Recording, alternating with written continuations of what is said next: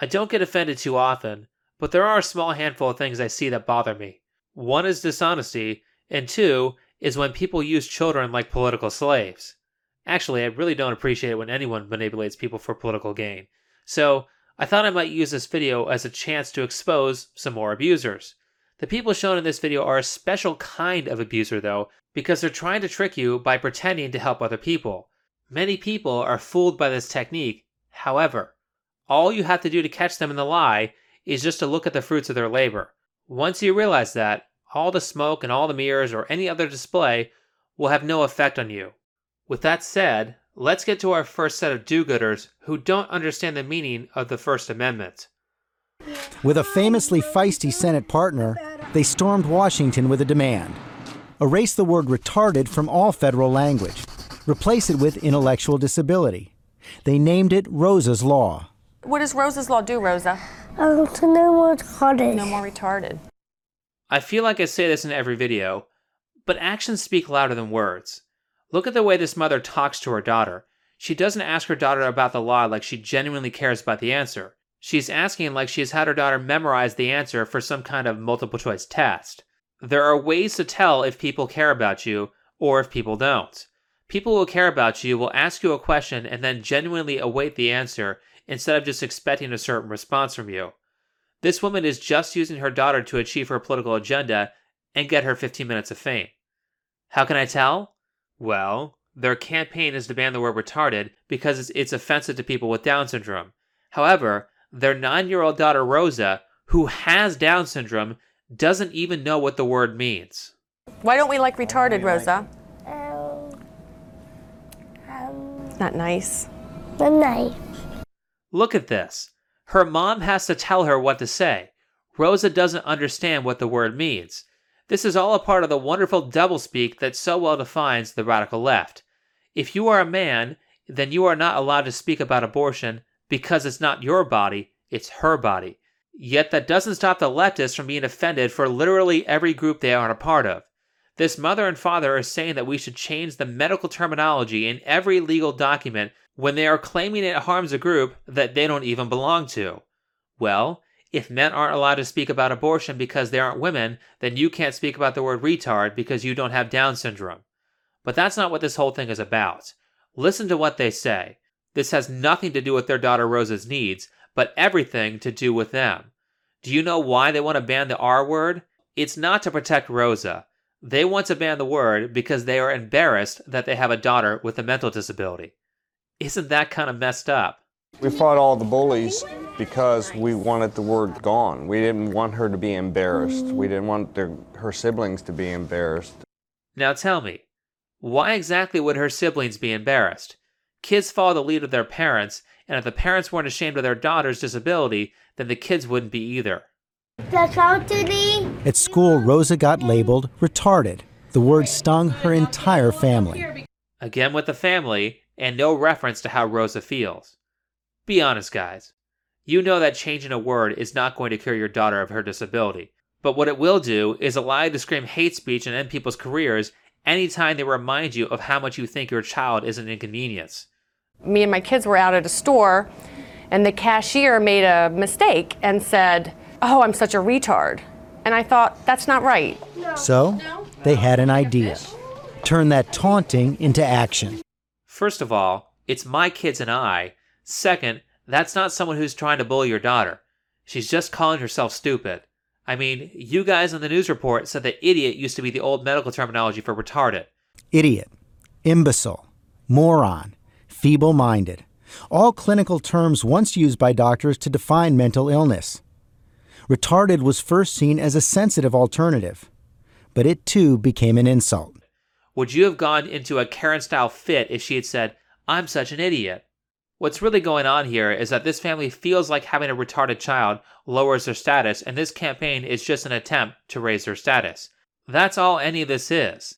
It has nothing to do with the people that they are offended for, outside of those people being used as a tool. These people have turned an innocent child with a disability into a tool that's designed to make them look good. Anyway, our next video comes from the wonderful people at TEDx. Let's hear what our intelligent and empowered speaker has to say. Whatever they wear or do, for that matter, is seen as the best. Or perhaps it's in the way that they talk, dropping little nuggets here or there. No biggie, really. But that keeps the others reminded of who they are. After all, these are the cool kids. Now, let's think about this other group. Yes, the kids who have been othered and who are often viewed as the exact opposite of the cool group. And not because they chose to be, but because that's how they have been labeled, grouped, and altogether thought to be. And by who? Now understand that when I picked the clips for this video, I picked the most interesting parts. Through the several times that I had to watch this video to pick out said parts, I was fighting to stay awake. If you're brave enough, a link to the full video is in the description. Let me be clear though. She does have good technique. She's calm and collected, looks at the audience, has good pacing, looks professional. But that's not the problem. This is something that I'm sure frustrates a lot of people because they are really good speakers, really good writers, or really good musicians. It doesn't matter how good you are at the skill if you aren't able to pick an idea that people actually care about. And look at this title. This speaker doesn't give a fuck what her audience cares about. She titled it The Socialization and Comfortableness of Microaggressions. That title is just a big screw you to anyone's attention span. There is literally nothing in there for me to connect with. Those are words of someone who cares so little about her audience that she can only be successful teaching college classes where people are forced to listen to her to get their degrees. When you care about the interests of your audience, you title your speech something like Those Who Are Left Behind or The Othered. You don't title your speech The Socialization and Comfortableness of Microaggressions. The first two titles that I said make me ask a question What is an othered? Who got left behind? The socialization and comfortableness of microaggressions really doesn't beg any questions. Therefore, it's a boring title to a boring speech. Microaggressions are something that literally nobody cares about. It requires some kind of weird, radical left, insane mental gymnastics to think that the microaggressions these people most promote are actually offensive. Translation any place, any time, any given situation, at a bus stop, a museum, or perhaps while out shopping, even. That marginalized populations come to be publicly humiliated or identified as the other through presumptuous statements and questions like, wow, your English is pretty good. So, where are you from? Which is often code for somehow you don't look American to me. I can just imagine having a conversation where I ask somebody, Where are you from? and her being such a bitch that she's offended by the question. Have you ever known people like this?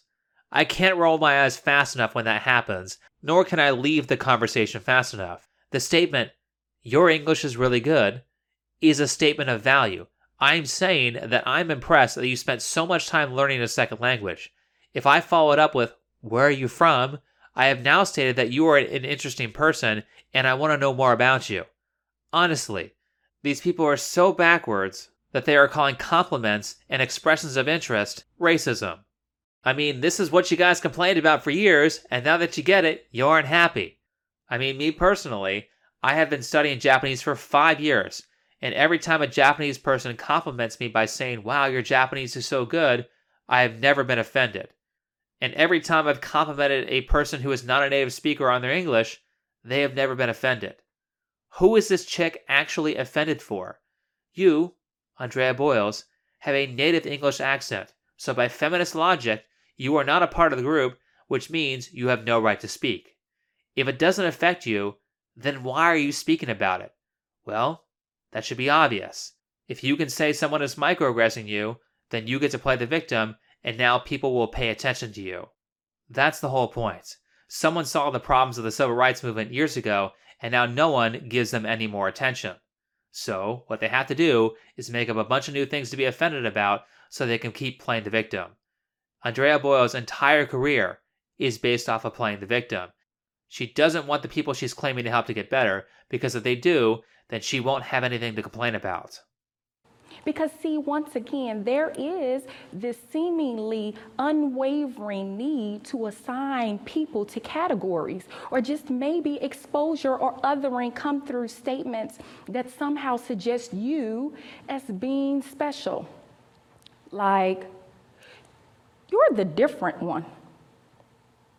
Okay. And so let's go with that. Different how exactly? Like, what does that mean, right? Sounds just like what happens with the cool kids versus the other students at the high school. In any case, these are microaggressions. I just thought I'd like to add how little she thought about this stuff. I mean, she obviously scripted this speech. You mean to tell me she didn't notice that she implies categorizing people is wrong, but literally three sentences later categorizes people as cool and other? And on top of that, do these people even understand what the word diversity means? Let me Google that for you. Diversity means a range of different things. You have to be different to be diverse. If you want everyone in the group to be the same, then you are literally arguing for segregation.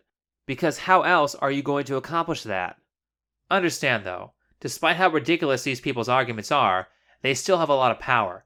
They still make most of the movies, they still run all the schools, they still make the laws, and their toxic philosophy is still deeply ingrained in your behaviors, even if you've been red pilled for a while. You might think differently now that you're more knowledgeable about the situation, but you may still be acting the same way as you did before you knew anything. Not only do actions speak louder than words, but your actions will determine your psychology. Every real psychological change is going to come with a series of new actions. That's why Jordan Peterson tells people to clean their rooms if they want to start living better. So you may have been red pilled, but you might still be acting on the beliefs of the feminists who taught you as a child. Things like, don't care what anyone thinks about you. If you were born in the 90s like I was, then I'm sure you've heard this one quite a lot, and even watched many people act it out. Hell, that's pretty much what the 90s was about. But in reality, all of those people who pretended to be losers and pretended to not care were actually people who worked really hard and people who cared a lot. Like Adam Sandler's, some of his most popular movies are him playing a loser like Happy Gilmore or Billy Madison, Adam Sandler works his ass off, or he worked his ass off when he made those movies. Kurt Cobain, the lead singer of Nirvana, before he died, uh, had the whole image of I don't care about anything. But when you saw him behind closed doors, he would do all the artwork for the band. He was super insistent about songs being created a certain way so people get them. And he really cared about that band. And understand, if those people didn't work that hard or they didn't care, then they wouldn't have become as successful as they were. They would have instead made some boring speech about microaggressions and then complained with zero self awareness that nobody was listening to them. So if you are not good at finding what people value, then that's a problem. That's a problem that's going to hold you back in your personal relationships, and maybe more importantly to you, it's going to hold you back in business as well. But you can't just say, I now value what other people think about me, or I now care about other people. That's not going to work. You actually have to retrain your personality. And the way you do that is to look for every opportunity to do something that people value. And it's December, so it's the perfect time of year to do that. You have Christmas at this time of year, and Christmas is designed around two major things. One, measuring how much you value other people, and two, measuring how much they value you. The reason that gift giving is such a popular idea is because it's a statement of value. If people don't want to exchange gifts with you, or they constantly give you bad gifts, it means they don't care about you. And the opposite is true too. If you give a lot of bad gifts, it means you don't care. If you can't figure out what to give someone for Christmas, it means you don't care about them. And if you can't figure out what the wants and needs of the people who are closest to you are, then how are you going to figure it out with strangers when you're trying to make money? The only way you're going to figure it out is to start actually taking interest in the other person. Once you do that, what to get them should be pretty obvious. But if you are stuck and have no idea how to give a good gift, then there are some tricks you can use that will also work outside of gift giving. I find a lot of success when I give gifts based on common interests that I have with the other person.